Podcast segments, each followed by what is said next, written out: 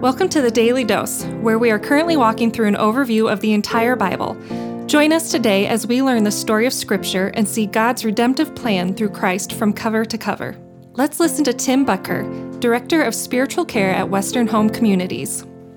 Today we come to the end of Second Chronicles, the end of this recording of the kings of Judah, and it has some positive information at the end and some hopeful information and some very negative, sad information. Zedekiah was the last king of Judah. He was 21 years old when he became king. The scripture tells us he reigned in Jerusalem for 11 years, but he did evil in the eyes of the Lord. He did not humble himself before the prophet Jeremiah, who spoke the word of the Lord to him.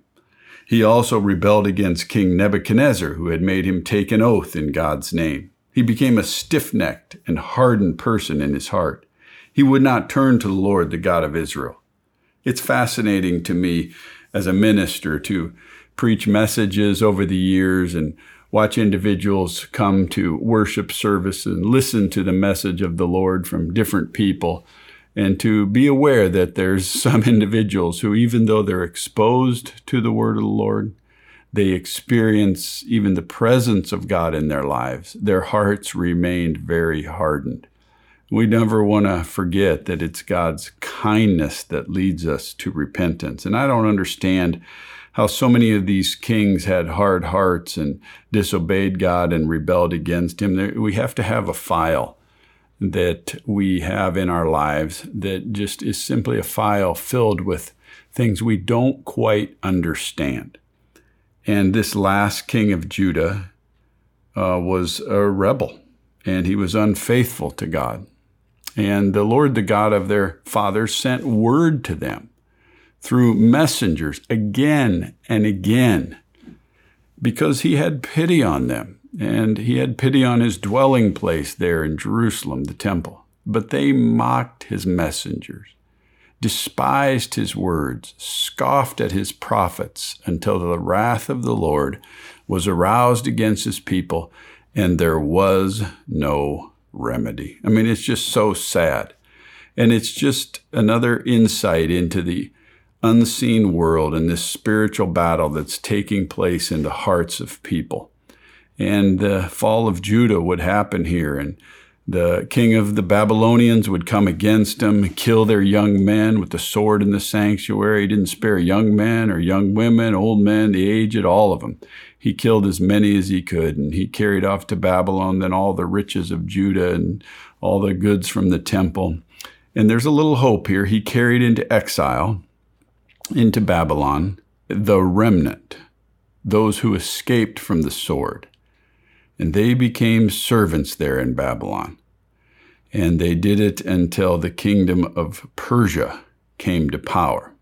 And during this 70 years, the land there in Jerusalem enjoyed its Sabbath rest until the time of its desolation and through that period of 70 years. And they completed those 70 years, the fulfillment, what the word of the Lord had spoken by Jeremiah. So God was unfolding his prophetic plan, his, his prophecy that he had given to Jeremiah through this time. And then it says, in the first year of Cyrus, king of Persia, in order to fulfill the word of the Lord by Jeremiah, the Lord moved the heart of Cyrus, king of Persia to make a proclamation throughout his realm, and he put into writing The Lord, the God of heaven, has given me all the kingdoms of the earth, and he has appointed me to build, and he was rebuilding, build a temple for him at Jerusalem in Judah. Any one of his people among you, may the Lord his God be with him, and let him go up it really is hard to understand how God works in the heart of this king. And there were so many kings that hearts were hardened. When you look back in history, there are many leaders who come to power that you think about what they've done in the world. You think of Adolf Hitler and Joseph Stalin and so many others, the kings who were there in the time of Jesus and Herod and Pontius Pilate and all of these things. It's, it's, it's mind boggling to think about those that are allowed in leadership that are not there to serve well. And we have this concern in our country right now in an election year, and people are very invested in wondering who's going to be our next president. But when you read through the scripture, you see the sovereignty of God is unfolding a plan. Proverbs 21 1, King Solomon tells us this The king's heart is in the hand of the Lord, he directs it like a water course wherever he pleases in the first year of Cyrus, king of Persia, in order to fulfill the word of the Lord spoken by Jeremiah, the Lord moved the heart of Cyrus, king of Persia, to make a proclamation throughout his realm. God is working in the hearts, and he can step in to the heart of a leader anytime, anywhere, and direct that heart to unfold his plan. I believe this is why we are commissioned to continually pray for the leaders that God has put in place, that God would help keep them humble so they can hear Him when He moves in their heart. And then as we pray for them, we don't panic or fret or worry, but we trust in the sovereign, mighty hand of God. Second Chronicles teaches us that that God is unfolding his plan in the world and nothing will stop him. We'll turn to Ezra tomorrow where King Cyrus the king of king of Persia Cyrus the king of Persia begins rebuilding that temple.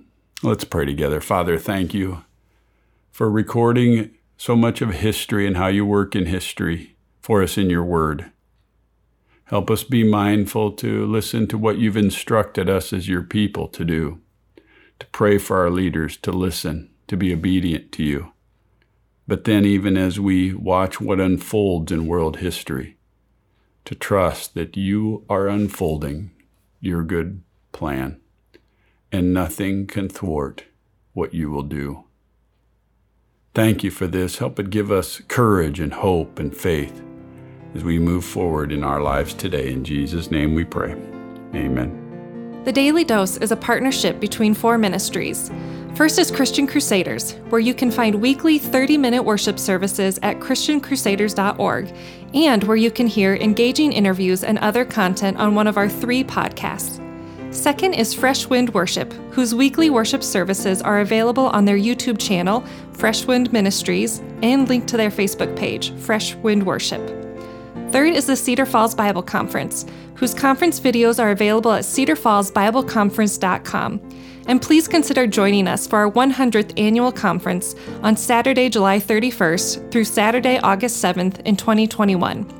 If you or someone you know could benefit from an anonymous online Christian mentor, please visit issuesiface.com, which is provided by Power to Change Digital Strategies, our fourth partnering ministry. Please subscribe to this podcast, leave a five star review, and prayerfully consider financially supporting one of our partnering ministries. And check our episode notes for links and more details. Thank you for listening, and may God richly bless you.